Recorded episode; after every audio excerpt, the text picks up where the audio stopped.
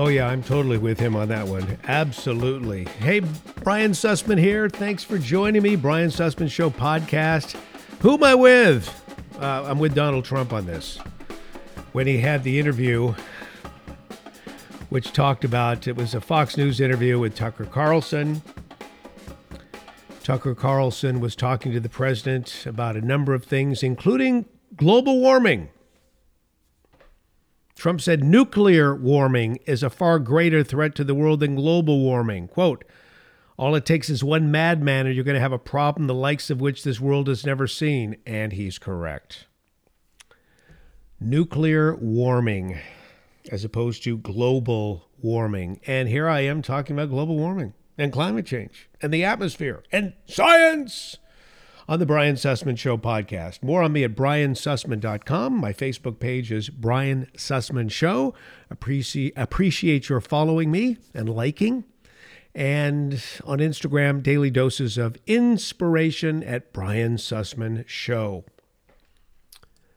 We're into our series Skyjacked. And this in the series is episode, let's make sure here, 15, 16. This is episode 17. Last podcast was 16. So episode 17 of our Skyjacked series. I'm talking in this particular episode about the super fertilizer CO2. Well, I get irritated because CO2 has suddenly become a pollutant. And I suppose because people these days are so scientifically illiterate, they don't know the difference. But even those who are well acquainted with science have sold out because the end justifies the means. They see a better day ahead. They see a day where the world is unified, everyone comes together, those with low minds are controlled, universal base income, stack and pack housing, bicycles, mass transit, one-child policy, pretty much all their needs will be met. You got TikTok, you're good. Everything's good. Those with a little money, you just go out there and spend $144,000 in your Tesla X and your carbon footprint's been reduced. You don't need to live in stack and pack housing necessarily. You're doing good. Buy some carbon offsets, plant a couple of trees. You're all right. These people know better. People with an education know better. Carbon dioxide is not a pollutant. It's required for life. There's been some brilliant research over the years, but one particular place that I think has probably done, well, they probably did the groundbreaking research, Michigan State University. They found with a tripling of CO2, roses, carnations, chrysanthemums experience earlier maturity, have longer stems, longer, long-lasting, more colorful flowers, yields increasing greatly. Rice, wheat, barley, oats, rye perform yields ranging 64%. Potatoes and sweet potatoes produce as much as 75% more. Peas, beans, soybeans, 46% more. I don't know if you realize this, but when you go to or pass, on a highway or whatever, commercial greenhouses, many times, maybe even most of the time, those greenhouses are being jacked up with CO2. CO2 is being introduced to the atmosphere within the greenhouse because it's a dramatic effect. I just read to you the increased yields. The effects of carbon dioxide on trees, which cover 1/3 of the Earth's land mass, may be even more dramatic. Because according to Michigan State, trees have been raised to maturity in months instead of years when the seedlings were raised in a triple CO2 environment. In other words, more CO2 in the atmosphere, you're going to see forests growing better, faster, healthier. And what do the forests do? They absorb the carbon dioxide in the atmosphere. It's this wonderful symbiotic relationship. It's a cycle. It's a completely organic fertilizer that's also recyclable. Think of that. Now let's talk about this carbon cycle for just a moment. When a major volcano erupts on the Pacific Rim, when a lightning-induced forest fire rages in the Rockies, when an Indonesian peat bog eternally smolders, huge amounts of long-stored CO2 are naturally released into the atmosphere. Carbon dioxide is banked in weathering rocks. It's found in decaying coral. Even decomposing plants and dead animals are emitting carbon dioxide back into the cycle. It's no different with carbon that's cached in fossil fuels. When it's consumed, used for energy, it's released into the atmosphere where it's temporarily held and finally absorbed by a variety of repositories or carbon sinks.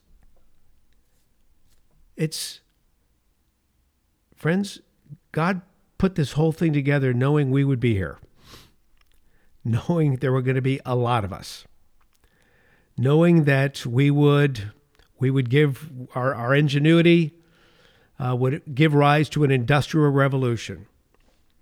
He knew there would be bad actors and he knew there would be good actors.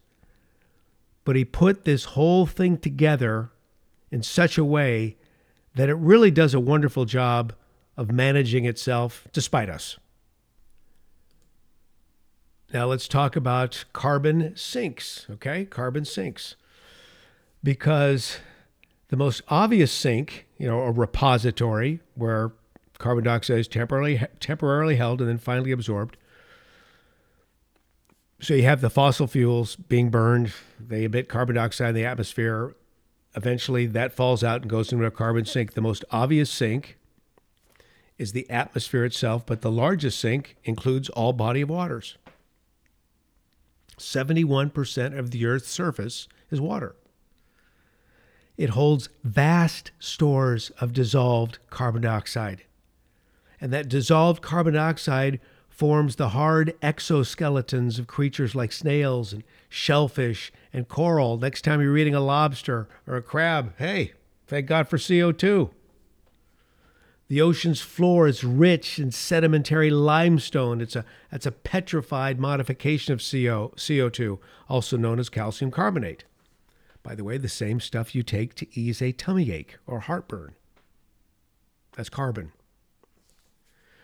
Carbon dioxide is everywhere. It's abundant in ancient peat moss deposits, coal seams, natural gas and petroleum reserves, as well as newly fallen autumn leaves, recently felled trees, and in human and animal bodies and corpses. It's everywhere. And through the process of decay, the carbon stored in all organic substances is eventually released back into the air as an inorganic carbon dioxide, to be reworked into the carbon cycle. It's amazing. I have to tell you, before 1980, there was no concern over increased carbon dioxide in the atmosphere.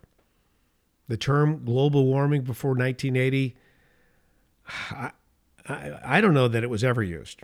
If it was, hardly at all. In fact, most folks living in the mid and upper latitudes were thrilled to finally be out of a deep freeze that ran from 1945 to 1975. We had 30 years. Everyone thought we were going to an ice age. As temperatures continued to warm in the 90s, global warming was suddenly heard more and more often. And there was an increase in research trying to blame fossil fuel consumption and its byproducts. And the byproducts being carbon dioxide on the warmer readings. The term climate change was finally introduced into the lexicon, late 90s, whereas global warming describes temperatures on the Earth's surface. Climate change, gosh, genius, inferred the entire atmosphere and climate system was in peril. Listen, I can say this. I worked in television news during those decades. Climate change was made for dramatic headlines. Just like the atmospheric river, which we've talked about. If you want to know more about that, listen to the last podcast. Atmospheric river was made for headlines. That feature in meteorology has been around probably forever. Without it, our planet is in trouble. We need atmospheric rivers. At any given time on the planet, there are 4 or 5 going on. Scary scenarios.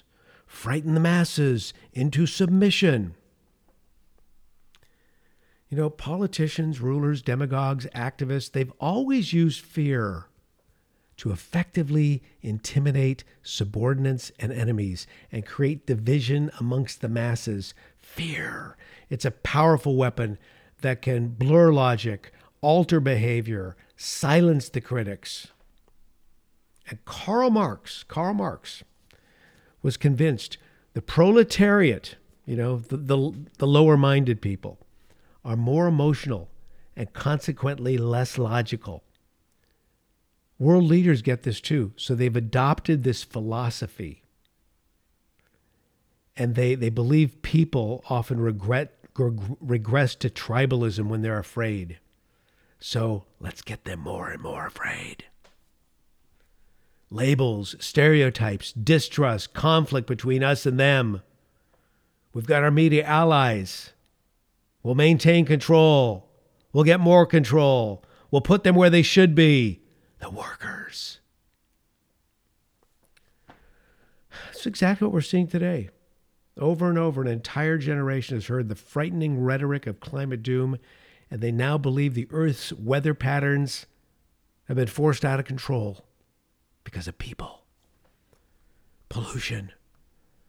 The only answer some see is to live, like I mentioned earlier, stack and pack housing, go vegan, don't have children, but if you do only have one, don't buy a car, but if you have to, make sure it's electric.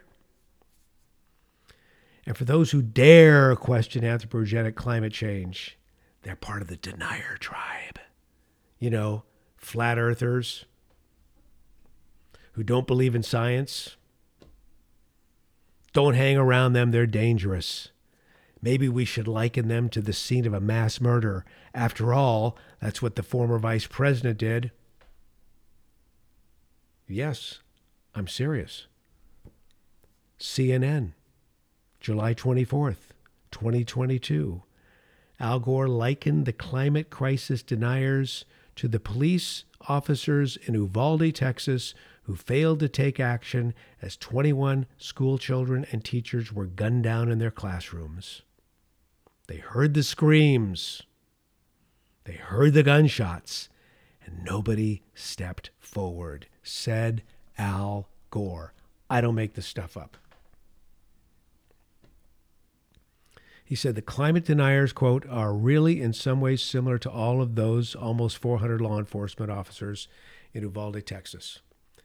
Friends, that is sickening.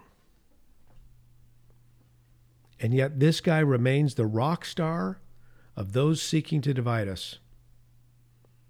Former vice president, before that he was a Tennessee senator, got the job in large measure because of his daddy, who held the same position. He's a filmmaker, author.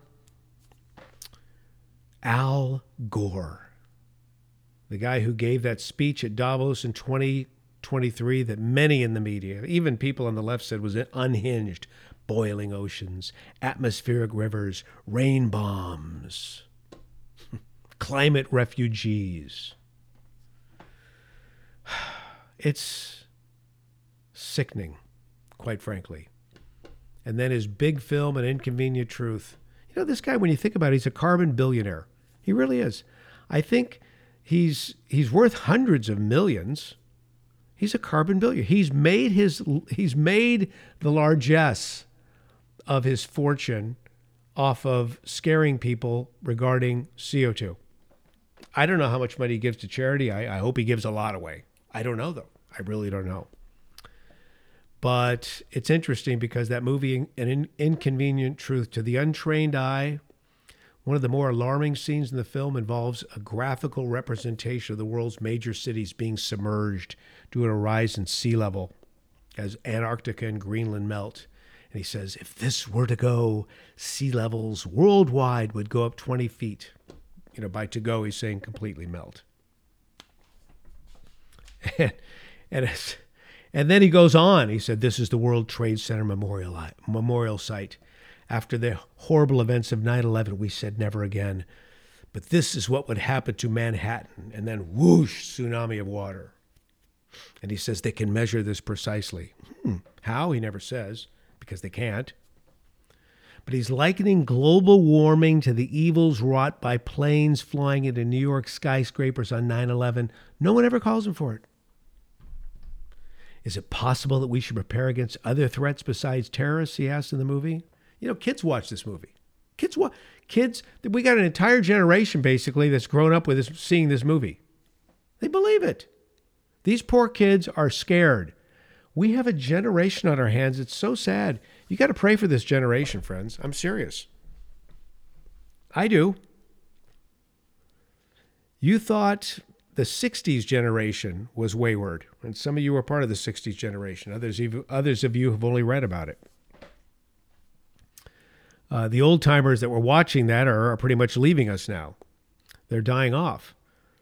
But the 60s generation, it was a lost generation. I don't really know exactly what happened. I think a lot of it had to do with dads. The country was harmed. I mean, we really took it in the shorts after World War II. A lot of guys came back, and I think I can speak for my dad. They came back from the war, and it was just like, you know, the last 4 years, 6 years, 8 years, what had it ever have been for the guys? You know, this was hell. I grew up in poverty during the Depression. I went to this war, saw a lot of bad stuff. The United States is booming. We're on track. I'm going to work my butt off and make something of my life. And supply the needs for my family best I could. I think that's what happened. I think our dads just got so busy with life that in many cases they forgot about God. And they were thinking about career, and they were thinking about putting food on the table that included meat and having a nice car to drive and nice clothes for their kids. They were drinking a lot. And I think there was a generation that paid for it. And they started looking for love and acceptance in all the wrong places. Drugs, sex, rock and roll. And there were some crazy drugs. I mean, people were taking LSD like it was Excedrin. Or Tylenol. Or whatever. It was a crazy time. And yet there was a revival that took place. And many, many, many wayward teens and young adults got completely changed because of that Jesus revolution. I'm praying the same thing will happen today. I'm looking at this generation, and they are so lost. They've grown up scared of climate change, frightened because of all the lies that have been told. They grew up in dysfunctional families. Sometimes without a father, sometimes without a mother, sometimes without both, being raised by grandparents. Never got proper affirmation, and now they are so confused that in some cases they become delusional. I pray for them. I pray for this nation. We are in such deep water right now, and I'm not talking about Al Gore's melting ice caps. And that's why I feel like these podcasts are so important, because I know a little bit about this topic and I want to share what I know. And maybe it's going to make a difference here or there. And in the meantime, away from this, I've got my Brian Sussman Show Instagram page, daily doses of inspiration. And what I mean by inspiration is it's purely biblical. And then between my wife and I and friends, I do pray for this nation because I believe in life and liberty and the pursuit of happiness.